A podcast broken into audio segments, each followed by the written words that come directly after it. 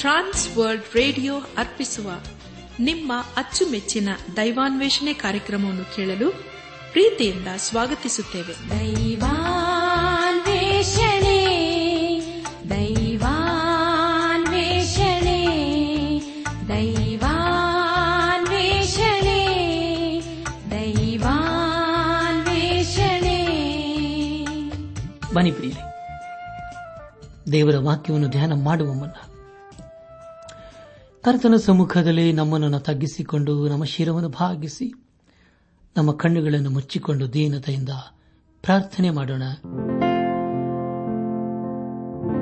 ನಮ್ಮನ್ನು ಬಹಳವಾಗಿ ಪ್ರೀತಿ ಮಾಡಿ ಸಾಕಿ ಸಲಹುವ ನಮ್ಮ ರಕ್ಷಕನಲ್ಲಿ ತಂದೆಯಾದ ದೇವರೇ, ನಿನ್ನ ಪರಿಶುದ್ಧವಾದ ನಾಮವನ್ನು ಕೊಂಡಾಡಿ ಹಾಡಿ ಸ್ತುತಿಸುತ್ತೇವೆ. ಕರ್ತನೆ, ನಿನ್ನ ನಮ್ಮ ಜೀವಿತದಲ್ಲಿ ಕರುಣಾಮಯನಾಗಿದ್ದುಕೊಂಡು. ಅನುದಿನವೂ ನಮ್ಮನ್ನು ಪರಿಪಾಲಿಸುತ್ತಾ ಬಂದಿರುವುದಕ್ಕಾಗಿ ನಿನ್ನನ್ನು ಕೊಂಡಾಡ್ತೇವಪ್ಪ. ಕರ್ತನೆ ದೇವಾದಿ ದೇವನೇ ಈ ದಿನ ವಿಶೇಷವಾಗಿ ಎಲ್ಲ ಯವನಸ್ಥ ಮಕ್ಕಳನ್ನು ನಿನ್ನ ಕೃಪೆಯ ಹಸ್ತಗೊಪ್ಪಿಸಿಕೊಡುತ್ತೇವೆ ಅವರನ್ನು, ಅವರ ವಿದ್ಯಾಭ್ಯಾಸವನ್ನು, ಕೆಲಸ ಕಾರ್ಯಗಳನ್ನು ಆಶೀರ್ವದಿಸು. ಅವರು ತಮ್ಮ ಯವನದಲ್ಲಿ ನಿನ್ನ ಜೀವಗಳ ವಾಕ್ಯಕ್ಕೆ ವಿಧೇಯರಾಗಿ, ಬದ್ಧರಾಗಿ ಜೀವಿಸುತ್ತಾ ನಿನ್ನ ಆಶೀರ್ವಾದಕ್ಕೆ ಪಾತ್ರರಾಗಲು ದಯ ತೋರಿಸು.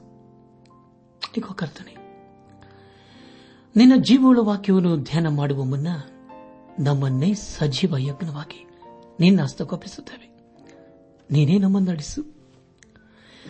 ಎಲ್ಲ ಘನ, ಮಾನ, ಮಹಿಮೆ, ಪ್ರಭಾವಗಳು ನಿನಗೆ ಮಾತ್ರ ಸಲ್ಲಿಸುತ್ತಾರೆ. ನಮ್ಮ ಪ್ರಾರ್ಥನೆ, ಸ್ತುತಿ, ಸ್ತೋತ್ರಗಳನ್ನು ನಮ್ಮ ಒಡೆಯನು, ನಮ್ಮ ರಕ್ಷಕನು ಲೋಕ ವಿಮೋಚಕನೂ ಆದ ಯೇಸು ಕ್ರಿಸ್ತನ ದಿವ್ಯ ನಾಮದಲ್ಲಿ ಸಮರ್ಪಿಸಿಕೊಳ್ಳುತ್ತೇವೆ ತಂದೆಯೇ. ಆಮೇಲೆ ಏ ಮಾನವ ನಿನಗಾಗಿಯೇ ಸುವು ತನ ಪ್ರಾಣ ಕೋಟನು ತನ್ನ ಪ್ರಾಣ ಕೋಟನು ಮಾನವ ನಿನಗಾಗಿಯೇ ತನ ಪ್ರಾಣ ಕೋಟನು ತನ ಪ್ರಾಣ ಕೋಟನು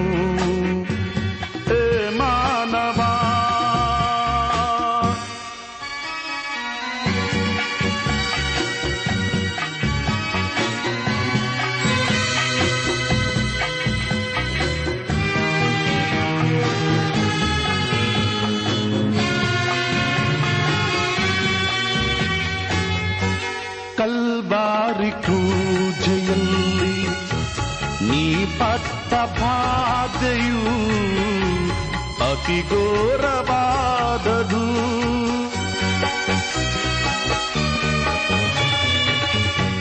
ಕಲ್ವಾರಿ ಕ್ರೂಜೆಯಲ್ಲಿ ನೀ ಪಟ್ಟ ಬಾಧೆಯು ಅತಿ ಘೋರವಾದದು ಅತಿ ಘೋರವಾದದು ಏ ಮಾನವ ನಿನಗಾಗಿಯೇ ತನ್ನ ಪ್ರಾಣ ಕೋಟನು ತನ್ನ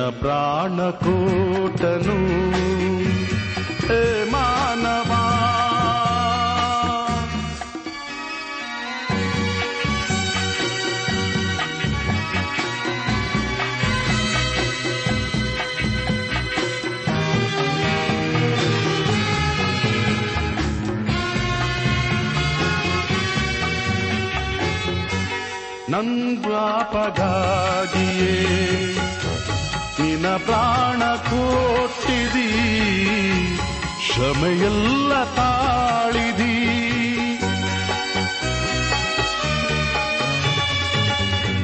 ನನ್ ಪಾಪಕ್ಕಾಗಿಯೇ ನಿನ್ನ ಪ್ರಾಣ ಕೊಟ್ಟಿದಿ.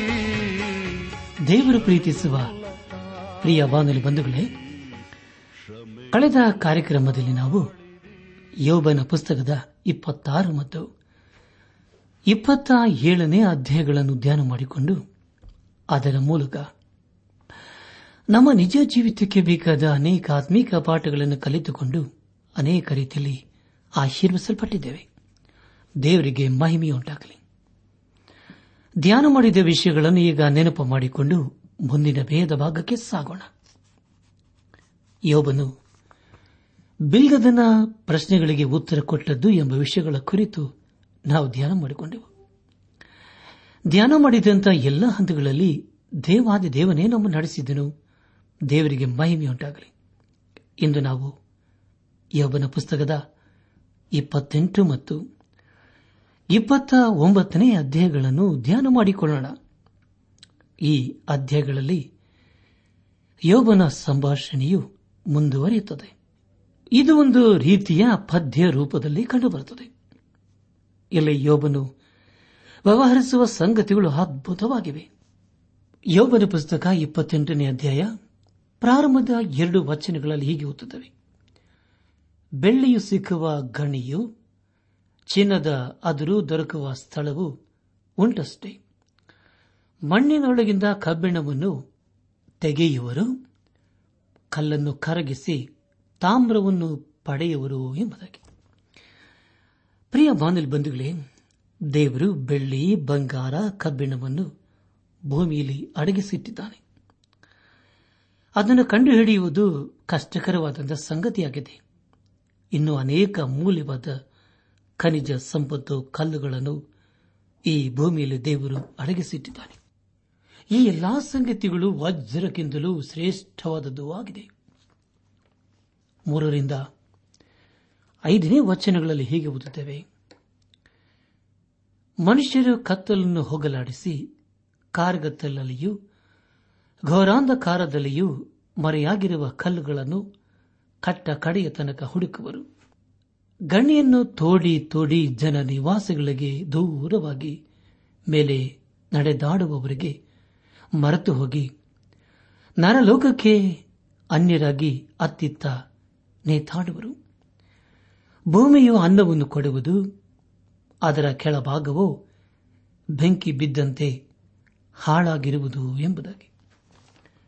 ಪ್ರಿಯ ಬಾನಿಲು ಬಂಧುಗಳೇ, ಭೂಮಿಯಲ್ಲಿ ಕೇವಲ ಬೆಲೆಯುಳ್ಳ ಕಲ್ಲುಗಳು ಇರುವುದೇ ಅಲ್ಲ, ಈ ಭೂಮಿಯಲ್ಲಿ ಆಹಾರವು ಸಹ ಉತ್ಪತ್ತಿಯಾಗುತ್ತದೆ ಆರರಿಂದ ಎಂಟನೇ ವಚನಗಳಲ್ಲಿ ಹೀಗೆ ಓದುತ್ತೇವೆ ಅದರ ಕಲ್ಲುಗಳಲ್ಲಿ ಇಂದ್ರನಿಲ್ಲ, ಮಣಿಗಳು ಸಿಕ್ಕುವು. ಅದರಲ್ಲಿ ಚಿನ್ನದ ಪುಡಿಯೂ ಇರುವುದು. ಆ ದಾರಿಯು ಯಾವ ಹದ್ದಿಗೂ ತಿಳಿಯದು. ಗಿಡಗದ ಕಣ್ಣಿಗೂ ಬಿದ್ದಿಲ್ಲ. ಸೊಕ್ಕಿದ ಮೃಗಗಳು ಅದನ್ನು ತುಳಿದಿಲ್ಲ.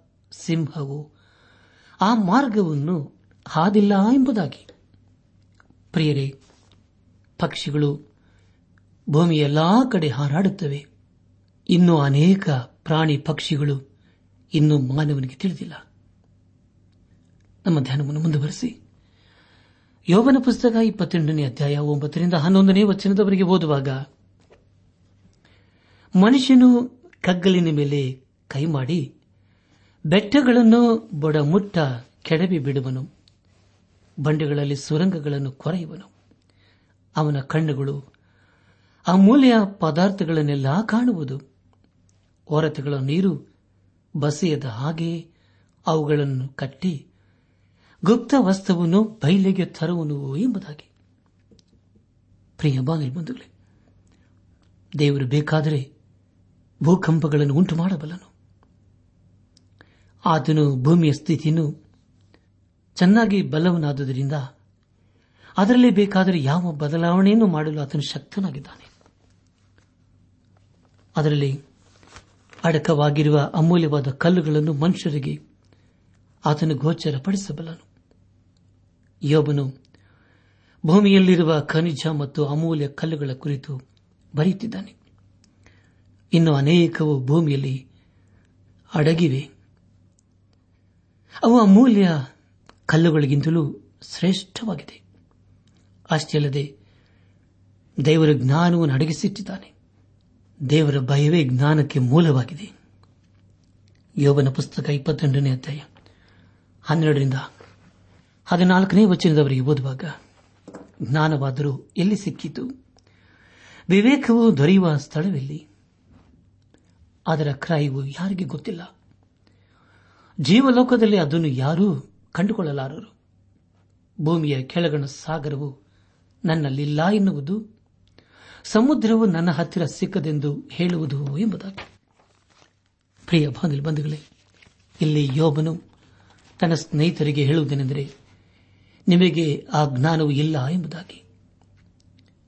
ಭೂಮಿಯಲ್ಲಿರುವ ಪ್ರಾಣಿ, ಪಕ್ಷಿ ಮತ್ತು ಸಮುದ್ರವು ದೇವರ ಜ್ಞಾನವನ್ನು ಕುರಿತು ಪ್ರಚುರಪಡಿಸುತ್ತವೆ. ಅದು ಹೇಗೆ ಭೂಮಿಯಲ್ಲಿ ಬರುವುದು ಎಂಬ ವಿಷಯ ಅದು ಮರೆಯಾಗಿಲ್ಲ. ಹದಿನೈದನೇ ವಚನದಲ್ಲಿ ಹೀಗೆ ಓದುತ್ತೇವೆ ಚಕ್ಕ ಬಂಗಾರವನ್ನು ಕೊಟ್ಟು ಅದನ್ನು ಕೊಂಡುಕೊಳ್ಳುವುದು ಅಸಾಧ್ಯ, ಅದರ ಬೆಲೆಗೆ ಬೆಳ್ಳಿಯನ್ನು ತೂಗುವುದು ಅಶಕ್ಯ ಎಂಬುದಾಗಿ. ಪ್ರೇರಿ ನಾವು ಚಂದ್ರ ಗ್ರಹದ ಕೆಲವು ಕಲ್ಲುಗಳನ್ನು ತರಲು ಕೋಟ್ಯಾಂತರ ಹಣವನ್ನು ಖರ್ಚು ಮಾಡಿದ್ದೇವೆ. ಅದು ಒಂದು ವೇಳೆ ಬೆಲೆಯುಳ್ಳ ಕಲ್ಲಾಗಿರಬಹುದು ಆದರೆ ಅವು ಮನುಷ್ಯನ ಅನಿಸುವಿಕೆಯನ್ನು ತಿಳಿಯುವುದಿಲ್ಲ. ಇಪ್ಪತ್ತೆಂಟನೇ ಅಧ್ಯಾಯ, ಹದಿನಾರರಿಂದ ಹದಿನೆಂಟನೇ ವಚನಗಳಲ್ಲಿ ಹೀಗೆ ಓದುತ್ತವೆ. ಓಫೀರ್ ದೇಶದ ಅಪರಂಜಿ, ಅಮೂಲ್ಯ, ಗೋಮೇರಿಕಾ ಇಂದ್ರನೀಲ ಇವುಗಳ ಪ್ರಮಾಣದಿಂದ ಜ್ಞಾನದ ಬೆಲೆ ಎಷ್ಟೆಂದು ಗೊತ್ತು ಮಾಡಕ್ಕಾಗದು. ಹೊನ್ನಾಗಲಿ, ಗಾಚಾಗಲಿ, ಅದಕ್ಕೆ ಸಮವಾದೀತೆ. ಚಿನ್ನದ ಆಭರಣಗಳನ್ನು ಅದಕ್ಕೆ ಬದಲು ಕೊಡುವುದು ಸಾಧ್ಯವೋ? ನಾನು ಇರುವಲ್ಲಿ ಹವಳವು ಸ್ಫಟಿಕವು ನೆನಪಿಗೆ ತರುವುದಿಲ್ಲ. ಮುತ್ತುಗಳನ್ನು ಸಂಪಾದಿಸುವುದಕ್ಕಿಂತಲೂ ಜ್ಞಾನವನ್ನು ಸಂಪಾದಿಸುವುದು ಎಷ್ಟೋ ಕಷ್ಟ ಎಂಬುದಾಗಿ. ಪ್ರಿಯ ಬಂಧುಗಳೇ, ಇಲ್ಲಿ ಹೇಳಿರುವ ಜ್ಞಾನದ ಕುರಿತು ಆಲೋಚಿಸುವಾಗ ಅದು ಮಾನವನಿಗೆ ಎಲ್ಲಾ ರೀತಿಯ ಮಾಹಿತಿಯನ್ನು ನೀಡುವಂತದ್ದಾಗಿದೆ ಎಷ್ಟು ಅದ್ಭುತವಾದ ಮಾತಲ್ಲವೇ. ಹತ್ತೊಂಬತ್ತರಿಂದ ಇಪ್ಪತ್ತೆರಡನೇ ವಚನಗಳಲ್ಲಿ ಈಗ ಓದುತ್ತೇವೆ. ಖುಷ್ ದೇಶದ ಪುಷ್ಯರಾಗವು ಅದಕ್ಕೆ ಸಾಟಿಯಲ್ಲ. ಶುದ್ಧ ಕನಕದೊಡನೆ ಅದನ್ನು ತೂಗಲಾಗದು.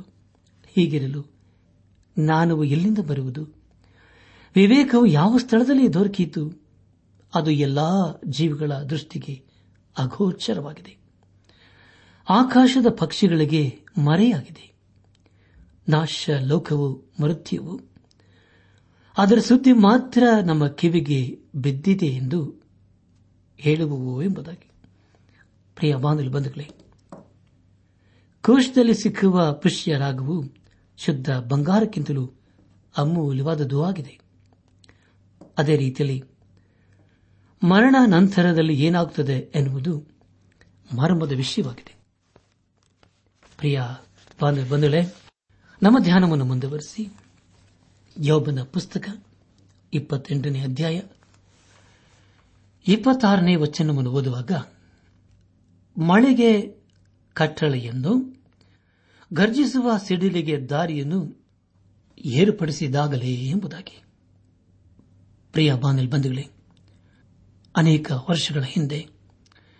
ಮಂಜು ಹಾಗೂ ಸಿಡಿಲ ಕುರಿತು ಹೆಚ್ಚಾಗಿ ತಿಳಿದಿರಲಿಲ್ಲ. ಅದೆಲ್ಲವೂ ಒಂದು ಮರ್ಮವಾದಂಥ ಸಂಗತಿಯಾಗಿತ್ತು. ಕಾಲಾಂತರದಲ್ಲಿ ಈ ಪುಸ್ತಕದ ಗ್ರಂಥಕರ್ತನು ಅದರ ಕುರಿತು ತಿಳಿದುಕೊಂಡನು. ಅದೇನೆಂದರೆ, ಸಿಡಿಲಿಗೆ ಮುಂಚೆ ಮಿಂಚು ಬರುತ್ತದೆ ಎಂಬುದಾಗಿ, ಅಥವಾ ಕಾಣಿಸುತ್ತದೆ ಎಂಬುದಾಗಿ. ಇಪ್ಪತ್ತೆಂಟನೇ ಅಧ್ಯಾಯ. ಇಪ್ಪತ್ತೆಂಟನೇ ವಚನದಲ್ಲಿ ಹೀಗೆ ಓದುತ್ತವೆ. ಆಮೇಲೆ ಮನುಷ್ಯರಿಗೆ ಈಗ ಕರ್ತನ ಭಯವೇ, ಜ್ಞಾನವು ದುಷ್ಟತನವನ್ನು ಬಿಡುವುದೇ ವಿವೇಕವೆಂದು ಹೇಳಿದನು ಎಂಬುದಾಗಿ. ಪ್ರಿಯ ಬಾಂಗಲ ಬಂಧುಗಳೇ, ಈ ಪುಸ್ತಕದಲ್ಲಿ ಮುಖ್ಯ ಪಾತ್ರ ಯೋಬನದೇ ಆಗಿದೆ. ಅವನಿಗೆ ತನ್ನ ಕುರಿತು ಹೆಚ್ಚಾಗಿ ತಿಳಿದಿಲ್ಲ. ಹಾಗೂ ದೇವರ ಕುರಿತು ಅವನಿಗೆ ಅಷ್ಟಾಗಿ ತಿಳಿದಿರಲಿಲ್ಲ. ಮುಂದೆ ದೇವರು ಅವನನ್ನು ಆಧರಿಸುವಾಗ ಆತನ ಕುರಿತು ಅವನು ಚೆನ್ನಾಗಿ ಅರ್ಥ ಮಾಡಿಕೊಳ್ಳುತ್ತಾನೆ. ಹೌದು ಪ್ರಿಯರೇ, ನಮ್ಮ ಜೀವಿತದಲ್ಲಿ ದೇವರನ್ನು ಅರ್ಥ ಮಾಡಿಕೊಳ್ಳಬೇಕಾದರೆ ಬಹಳ ಸಮಯ ಇಡಿಸುತ್ತದೆ ಅನೇಕ ಸಮಯಗಳಲ್ಲಿ ದೇವರು ನಮ್ಮ ಪ್ರಾರ್ಥನೆಗೆ ಉತ್ತರಿಸದೆ ಹೋದರೆ ನಾವು ದೇವರಿಂದ ದೂರ ಹೋಗ್ತೇವೆ ಮರೆತು ಹೋಗ್ತೇವೆ ಅಥವಾ ದೂಷಿಸುತ್ತೇವೆ. ಆದರೆ ದೇವರು ನಮ್ಮ ಪ್ರಾರ್ಥನೆಗೆ ಉತ್ತರ ಕೊಡುವುದಕ್ಕೆ ತನ್ನದೇ ಆದಂತಹ ಸಮಯವನ್ನು ಗೊತ್ತು ಮಾಡಿರುತ್ತಾನೆ. ಆದ್ದರಿಂದ ಪ್ರಿಯ ಬಾಂಧವ್ಯ ಬಂಧುಗಳೇ, ನಮ್ಮ ಜೀವಿತದಲ್ಲಿ ದೇವರ ಸಮಯಕ್ಕಾಗಿ ಕಾದಿರಬೇಕು. ಇಲ್ಲಿಗೆ ಯೋಬನ ಪುಸ್ತಕದ ಇಪ್ಪತ್ತೆಂಟನೇ ಅಧ್ಯಾಯ ಮುಕ್ತಾಯವಾಯಿತು. ಇಲ್ಲಿವರೆಗೂ ದೇವಾದ ದೇವನೇ ನಮ್ಮ ನಡೆಸಿದನು. ದೇವರಿಗೆ ಮಹಿಮೆಯುಂಟಾಗಲಿ. ಇನ್ನು ಮುಂದೆ ಯೋಬನ ಪುಸ್ತಕದ ಇಪ್ಪತ್ತೊಂಬತ್ತನೇ ಅಧ್ಯಾಯವನ್ನು ಧ್ಯಾನ ಮಾಡಿಕೊಳ್ಳೋಣ. ಇಪ್ಪತ್ತೊಂಬತ್ತನೇ ಅಧ್ಯಾಯ. ಪ್ರಾರಂಭದ ಮೂರು ವಚನಗಳಲ್ಲಿ ಹೀಗೆ ಓದುತ್ತವೆ. ತರುವಾಯ ಯೋಬನು ಮತ್ತೆ ಪ್ರಸ್ತಾಪವನ್ನೆತ್ತಿ ಎಂತದನು? ಅಯ್ಯೋ, ನಾನು ಹಿಂದಿನ ತಿಂಗಳುಗಳಲ್ಲಿ ಇದ್ದಂತೆ ಈಗಲೂ ಇದ್ದರೆ ಎಷ್ಟೋ ಸಂತೋಷವಾಗಿತ್ತು. ಆ ದಿನಗಳಲ್ಲಿ ದೇವರು ನನ್ನನ್ನು ಕಾಯ್ತಿದ್ದನಲ್ಲ ಆತನ ದೀಪವು ನನ್ನ ತಲೆ ಮೇಲೆ ಪ್ರಕಾಶಿಸುತ್ತಿತ್ತು. ಆತನ ಬೆಳಕಿನಿಂದ ಕತ್ತಲಲ್ಲೂ ಸಂಚರಿಸುತ್ತಿದ್ದೆನು ಎಂಬುದಾಗಿ. ಪ್ರಿಯ ಬಾಂಧಲ್ ಬಂಧುಗಳೇ, ಇದರ ಮೂಲಕ ನಾವು ತಿಳಿದುಕೊಳ್ಳುವುದೇನೆಂದರೆ, ಕಳೆದ ದಿವಸಗಳಲ್ಲಿ ಯೋಬನು ಸಂತೋಷದಿಂದ ಇದ್ದನು ಎಂಬುದಾಗಿ. ನಾಲ್ಕನೇ ವಚನ ಹೀಗೆ ಓದುತ್ತೇವೆ. ಆ ದಿನಗಳು ನನ್ನ ಜೀವಮಾನದ ಸುಗ್ಗಿ ಕಾಲವು ದೇವರ ಸ್ನೇಹವು, ನನ್ನ ಗುಡಾರವನ್ನು ಆವರಿಸಿಕೊಂಡಿತ್ತು ಎಂಬುದಾಗಿ. ಪ್ರಿಯ ಬಾಂಧವ ಬಂಧುಗಳೇ, ಇಲ್ಲಿ ಒಬ್ಬ ವ್ಯಕ್ತಿ ದೇವರನ್ನು ಕೊಂಡಾಡುತ್ತಿದ್ದಾನೆ. ಆ ಕೊಂಡಾಟ ಹೇಗಿದೆ ಅಂತ ಹೇಳಿದ್ರೆ, ಅದು ಯೋಬನ ಅನುಭವವಾಗಿದೆ. ತನ್ನ ಅನುಭವದಲ್ಲಿ ಕಂಡಂತ ದೇವರ ಕೃಪೆಯನ್ನು ಕುರಿತು ಇಲ್ಲಿ ವರ್ಣಿಸುತ್ತಿದ್ದಾನೆ. ಐದರಿಂದ ಏಳನೇ ವಚನದವರೆಗೆ ಓದುವಾಗ, ಸರ್ವಶಕ್ತನು ಇನ್ನೂ ನಮ್ಮೊಂದಿಗಿದ್ದನು. ನನ್ನ ಮಕ್ಕಳು ನನ್ನ ಸುತ್ತಲಿದ್ದರು. ನನ್ನ ಹೆಜ್ಜೆಗಳು ಮೊಸರಿನಲ್ಲಿ ಮುಳುಕುತ್ತಿದ್ದವು ಬಂಡೆಯು ನನಗೋಸ್ಕರ ಎಣ್ಣೆಯನ್ನು ಪ್ರವಾಹವಾಗಿ ಸುರಿಸುತ್ತಿತ್ತು. ಊರ ಮುಂದಿನ ಛಾವಣಿಗೆ ಹೋದಾಗಲೂ ಚೌಕದಲ್ಲಿ ಆಸನವನ್ನು ಹಾಕಿಸಿಕೊಂಡಾಗಲೂ ಎಂಬುದಾಗಿ. ಪ್ರಿಯ ಬಂಧುಗಳೇ, ಯೋಬನು ಒಂದು ಕಾಲದಲ್ಲಿ ಸಮೃದ್ಧಿಯಿಂದ ಜೀವಿಸುತ್ತಿದ್ದನು. ಅವನು ಮುಟ್ಟಿದ್ದೆಲ್ಲ ಬಂಗಾರವಾಗುತ್ತಿತ್ತು. ಅಷ್ಟೇ ಅಲ್ಲದೆ ಅವನು ಸಮಾಜದಲ್ಲಿ ಬಹಳ ಪ್ರಭಾವವುಳ್ಳ ವ್ಯಕ್ತಿಯಾಗಿದ್ದನು. ಎಂಟರಿಂದ ಹತ್ತನೇ ವಚನದವರೆಗೆ ಓದುವಾಗ, ಯವನಸ್ಥರು ನನ್ನನ್ನು ನೋಡಿ ಹಿಂದಾದರು, ವೃದ್ಧರು ಎದ್ದು ನಿಂತರು ಪ್ರಭುಗಳು ಮೌನವಾಗಿ ಬಾಯಿ ಮೇಲೆ ಕೈಟ್ಟುಕೊಂಡರು ಮುಖಂಡರ ನಾಲಿಗೆಯು ಸೇದಿ ಹೋಗಿ ಧ್ವನಿ ಅಡಗಿತು ಎಂಬುದಾಗಿ. ಪ್ರಿಯ ಬಾಂಧವೇ ಯೋಬನ ಮಕ್ಕಳು ಅವನೊಂದಿಗೆ ಆಟವಾಡುತ್ತಿದ್ದರು. ಯೋಬನನ್ನು ಕಂಡು ಎಲ್ಲ ವಿವೇಕಿಗಳು ಅರಸರು ಅವನು ಕಂಡಾಗೆಲ್ಲ ನಿಶಬ್ದವಾಗುತ್ತಿದ್ದರು. ಯೋಬನು ಮಾತಾಡಲು ಅವನಿಗೆ ಅವಕಾಶವನ್ನು ಕೊಡುತ್ತಿದ್ದರು. ಇಪ್ಪತ್ತೊಂಬತ್ತನೇ ಅಧ್ಯಾಯ. ಹನ್ನೊಂದನೇ ವಚನದಲ್ಲಿ ಹೀಗೆ ಓದುತ್ತೇವೆ. ಕೇಳಿದ ಕಿವಿಯು ನನ್ನನ್ನು ಹರಸಿತು, ನೋಡಿದ ಕಣ್ಣು ಸಾಕ್ಷಿ ಹೇಳಿತು ಎಂಬುದಾಗಿ. ಪ್ರಿಯರೇ, ಯೋಬನು ಅವನ ದೇಶದಲ್ಲಿ ಬಹು ಪ್ರಭಾವವುಳ್ಳ ವ್ಯಕ್ತಿಯಾಗಿದನು ಅವನವನ ದೇಶದಲ್ಲಿ ಉನ್ನತ ವ್ಯಕ್ತಿಯಾಗಿದ್ದನು. ಹನ್ನೆರಡನೇ ವಚನ ಹೀಗೆ ಓದುತ್ತೇವೆ. ಏಕೆಂದರೆ ಅಂಗಲಾಚಿವ ಬಡವನನ್ನು, ಸಹಾಯಕನಿಲ್ಲದ ಅನಾಥನನ್ನು ರಕ್ಷಿಸುವನಾಗಿದ್ದೇನೋ ಎಂಬುದಾಗಿ. ಪ್ರಿಯರೇ, ಯವನ ಅನೇಕ ಮುದುಕರಿಗೆ ಮತ್ತು ಬಡವರಿಗೆ ಸಹಾಯ ಮಾಡುತ್ತಿದ್ದನು. ಹದಿಮೂರರಿಂದ ಹದಿನೈದನೇ ವಚನದವರೆಗೆ ಓದುವಾಗ ಗತಿ ಇಲ್ಲದವನು ನನ್ನನ್ನು ಹರಸುತ್ತಿದ್ದನು, ವಿಧವೆಯ ಹೃದಯವನ್ನು ಉಲ್ಲಾಸಗೊಳಿಸುತ್ತಿದ್ದೆನು. ನಾನು ಧರ್ಮವನ್ನು ಧರಿಸಿಕೊಂಡೆನು, ಧರ್ಮವು ನನ್ನನ್ನು ಧರಿಸಿತು. ನನ್ನ ನ್ಯಾಯವೇ ನನಗೆ ನಿಲುವಂಗಿಯೂ, ಮುಂಡಾಸುವಾಗಿತ್ತು. ನಾನು ಕುರುಡನಿಗೆ ಕಣ್ಣಾಗಿಯೂ, ಕುಂಟನಿಗೆ ಕಾಲಾಗಿಯೂ ಇದ್ದೆನು ಎಂಬುದಾಗಿ. ಪ್ರಿಯ ಬಾಂಗಲ್ ಬಂಧುಗಳೇ, ಇದರ ಮೂಲಕ ನಾವು ತಿಳಿದುಕೊಳ್ಳುವುದೇನೆಂದರೆ, ಯೋಬನು ಎಲ್ಲರಿಗೂ ಸಹಾಯ ಮಾಡುತ್ತಿದ್ದನು ಎಂಬುದಾಗಿ. ಯೋಬನು ವಿಧವೆಯರ ಕುರಿತು ಸಹಾನುಭೂತಿಯನ್ನು ವ್ಯಕ್ತಪಡಿಸುತ್ತಿದ್ದನು. ಅನೇಕರು ಅವನ ಬಳಿಗೆ ಬಂದು ಸಲಹೆಗಳನ್ನು, ಸಹಾಯವನ್ನು ಕೇಳುತ್ತಿದ್ದರು. ಒಟ್ಟಿನಲ್ಲಿ ಅವನು ಸಮಾಜದಲ್ಲಿ ಒಳ್ಳೆಯ ಮತ್ತು ವಿಶೇಷವಾದಂಥ ವ್ಯಕ್ತಿಯಾಗಿದ್ದನು. ಇಪ್ಪತ್ತೊಂಬತ್ತನೇ ಅಧ್ಯಾಯ, ಹದಿನಾರು ಮತ್ತು ಹದಿನೇಳನೇ ವಚನಗಳನ್ನು ಓದುವಾಗ, ದರಿದ್ರನಿಗೆ ತಂದೆಯಾಗಿ ಪರಿಚಯವಿಲ್ಲದವನ ವ್ಯಾಜ್ಯವನ್ನು ವಿಚಾರಿಸುತ್ತಿದ್ದನು. ಅನ್ಯಾಯಗಾರನ ಕೋರೆಯನ್ನು ಮುರಿದು ಅವನ ಹಲ್ಲುಗಳಿಂದ ಬೇಟೆಯನ್ನು ಕಿತ್ತು ತರುತ್ತಿದ್ದನು ಎಂಬುದಾಗಿ. ಪ್ರಿಯ ಬಾನಿಲ್ ಬಂಧುಗಳ, ಯೋಬನು ತನ್ನ ದೇಶದ ಶಾಸನಕ್ಕೆ ಅಧೀನನಾಗಿ ಜೀವಿಸುತ್ತಿದ್ದನು. ಅವನು ಎಲ್ಲರ ಮಧ್ಯದಲ್ಲಿ ಮುಖ್ಯ ವ್ಯಕ್ತಿ ಅಂತಿದ್ದನು. ಹದಿನೆಂಟರಿಂದ ಇಪ್ಪತ್ತನೇ ವಚನದವರೆಗೆ ಓದುವಾಗ, ಆಗ ನಾನು ಹೇಳಿಕೊಂಡದ್ದೇನೆಂದರೆ, ನನ್ನ ಗೂಡಿನಲ್ಲಿಯೇ ನಾನು ಸಾಯುವೆನು. ನನ್ನ ದಿನಗಳು ಮರಳಿನಂತೆ ಅಸಂಖ್ಯವಾಗಿರುವವು. ನನ್ನ ಬೇರುಗಳು ನೀರಿನವರೆಗೂ ವ್ಯಾಪ್ತಿಗೊಂಡಿರುವವು. ರಾತ್ರಿಯಲ್ಲಿ ಇಬ್ಬನಿಯು ನನ್ನ ರೆಂಬಗಳ ಮೇಲೆ ಬಿದ್ದಿರುವುದು ನನ್ನ ಮಾನವು ಹೊಸ ಹೊಸದಾಗಲು ನನ್ನ ಬಿಲ್ಲು ಕೈಯಲ್ಲಿ ಬಲಗೊಳ್ಳುತ್ತಲೂ ಇರುವುದು ಎಂಬುದೇ ಎಂಬುದಾಗಿ. ಪ್ರಿಯ ಬಾಂಧಲು ಬಂಧುಗಳೇ, ಯೋಬನಿಗೆ ಒಳ್ಳೆ ಕುಟುಂಬವಿತ್ತು ಹಾಗೂ ಅವನ ಒಳ್ಳೆ ಆರೋಗ್ಯವಿತ್ತು ಅವನಿಗೆ ಇಲ್ಲದೇ ಇರುವಂಥದ್ದು ಒಂದೂ ಇರಲಿಲ್ಲ. ಅಂದರೆ ಪ್ರಿಯರೇ, ಅವನಿಗೆ ಯಾವ ಕೊರತೆಯೂ ಇರಲಿಲ್ಲ ಎಂಬುದಾಗಿ. ಇಪ್ಪತ್ತೊಂದರಿಂದ ಇಪ್ಪತ್ಮೂರನೇ ವಚನದವರೆಗೆ ಓದುವಾಗ ಜನರು ಕಾದುಕೊಂಡಿದ್ದು, ನನ್ನ ಮಾತಿಗೆ ಕಿವಿಗೊಟ್ಟು ನನ್ನ ಆಲೋಚನೆಯನ್ನು ತಿಳ್ಕೊಳ್ಳಬೇಕೆಂದು ಮೌನವಾಗಿದ್ದರು. ನಾನು ಮಾತಾಡಿದ ಮೇಲೆ ಮತ್ತೆ ಅವರು ಮಾತಾಡುತ್ತಿರಲಿಲ್ಲ. ನನ್ನ ವಚನ ದೃಷ್ಟಿಯು ಅವರ ಮೇಲೆ ಬೀಳುತ್ತಿತ್ತು. ಮಳೆಯನ್ನು ಹೇಗೋ ಹಾಗೆಯೇ ನನ್ನನ್ನು ಎದು ನೋಡುತ್ತಾ ಮುಂಗಾರೆಂಗೋ ಎಂಬಂತೆ ಬಾಯಿ ತೆರೆತಿದ್ದರು ಎಂಬುದಾಗಿ. ಪ್ರಿಯ ಬಾಗಿಲು ಬಂಧುಗಳೇ, ಎಲ್ಲರೂ ಅವನ ಬಳಿಗೆ ಬಂದು ಸಲಹೆಗಳನ್ನು ಕೇಳುತ್ತಿದ್ದರು. ಬೇರೆಯವರು, ತಮ್ಮ ತೀರ್ಮಾನವನ್ನು ತೆಗೆದುಕೊಳ್ಳುವುದಕ್ಕೆ ಮುಂಚೆ ಯೋಬನ ಸಲಹೆಯನ್ನು ಕೇಳುತ್ತಿದ್ದರು. ಅಂದರೆ ಅವನ ಮಾತಿಗೆ ಎಲ್ಲದರಲ್ಲಿ ಬೆಲೆ ಇತ್ತು ಎಂಬುದಾಗಿ. ಕೊನೆಯದಾಗಿ, ಯೋಬನ ಪುಸ್ತಕ ಇಪ್ಪತ್ತೊಂಬತ್ತನೇ ಅಧ್ಯಾಯ. ಇಪ್ಪತ್ನಾಲ್ಕು ಮತ್ತು ಇಪ್ಪತ್ತೈದನೇ ವಚನಗಳನ್ನು ಓದುವಾಗ, ನಾನು ಅವರನ್ನು ನೋಡಿ ನಗಲು ಅವರು ಧೈರ್ಯಗೆಟ್ಟರು. ನನ್ನ ಮುಖ ಕಾಂತಿಯನ್ನು ಅವರು ಎಂದೂ ಕುಂದಿಸಲಿಲ್ಲ.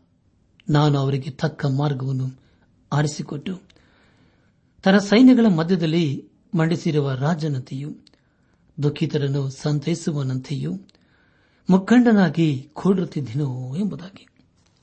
ಪ್ರಿಯ ಬಂಧುಗಳ, ಯೋಬನ ಸಮಾಜದಲ್ಲಿ ಉನ್ನತವಾದಂತಹ ಪದವಿಯನ್ನು ಅಲಂಕರಿಸಿದನು. ಅವನು ತನ್ನ ಜೀವಿತವನ್ನು ಒಳ್ಳೆಯ ರೀತಿಯಲ್ಲಿ ನಡೆಸಿದನು. ಜೀವಿತದ ಬೆಲೆಯನ್ನು ಅವನು ಚೆನ್ನಾಗಿ ಅರ್ಥ ಮಾಡಿಕೊಂಡಿದ್ದನು. ಆದರೆ ಅವನ ಮಧ್ಯದಲ್ಲಿ ಕೆಲವು ಮೂರ್ಖರು ಇದ್ದರು. ಈ ಸಂದೇಶವನ್ನು ಆಲಿಸುತ್ತಿರುವ ನನ್ನ ಆತ್ಮಿಕ ಸಹೋದರ ಸಹೋದರಿಯರೇ, ಆಲಿಸಿದ ವಾಕ್ಯದ ಬೆಳಕಿನಲ್ಲಿ ನಮ್ಮ ಜೀವಿತವನ್ನು ಪರೀಕ್ಷಿಸಿಕೊಂಡು ದೇವರು ಮೆಚ್ಚುವಂತಹ ಕಾರ್ಯಗಳನ್ನು ಮಾಡುತ್ತಾ ಆತನ ಆಶೀರ್ವಾದಕ್ಕೆ ಪಾತ್ರರಾಗೋಣ. ದೇವರ ಕೃಪೆ ನಿಮ್ಮೊಂದಿಗೆ ಸದಾ ಇರಲಿ.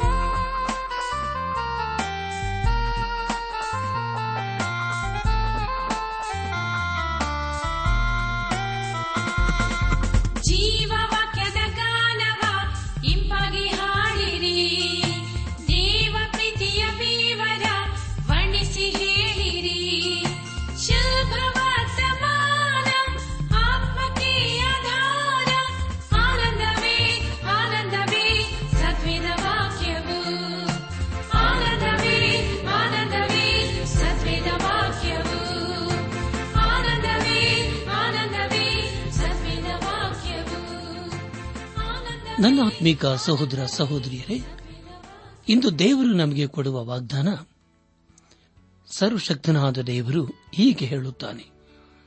ನನ್ನನ್ನು ಕೇಳಿಕೋ, ನಾನು ನಿನಗೆ ಸದುತ್ತರವನ್ನು ದಯಪಾಲಿಸುವೆನು. ಎರೆಮಿಯ ಮೂವತ್ತ ಮೂರು ಮೂರು.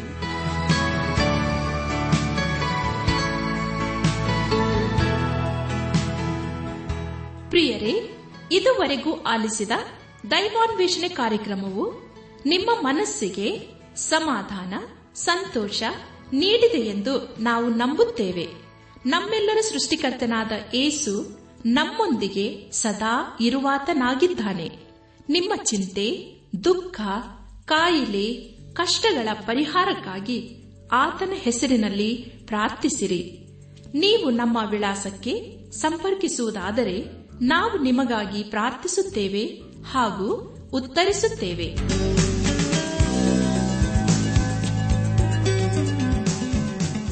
ನಮ್ಮ ವಿಳಾಸ ದೈವಾನ್ ವೇಷಣೆ ಟ್ರಾನ್ಸ್ ವರ್ಲ್ಡ್ ರೇಡಿಯೋ, ಇಂಡಿಯಾ, ಟಪಾಲು ಪೆಟ್ಟಿಗೆ, ನಾಲ್ಕು ಮೂರು, ಎರಡು ಸೊನ್ನೆ, ಬೆಂಗಳೂರು, ನಲವತ್ಮೂರು. ದೈವಾನ್ ವೇಷಣೆ trans world radio, India, post box, four three two zero Bangalore forty three ದೂರವಾಣಿ ಸಂಖ್ಯೆ ಒಂಬತ್ತು ಎಂಟು ನಾಲ್ಕು ಐದು ಆರು ಒಂದು ಆರು ನಾಲ್ಕು ಒಂದು ಎರಡು. ನಮ್ಮ ಇಮೇಲ್ ವಿಳಾಸ Kannada TTB at radio eight eight two dot com ನಮಸ್ಕಾರ ಪ್ರಿಯರೇ.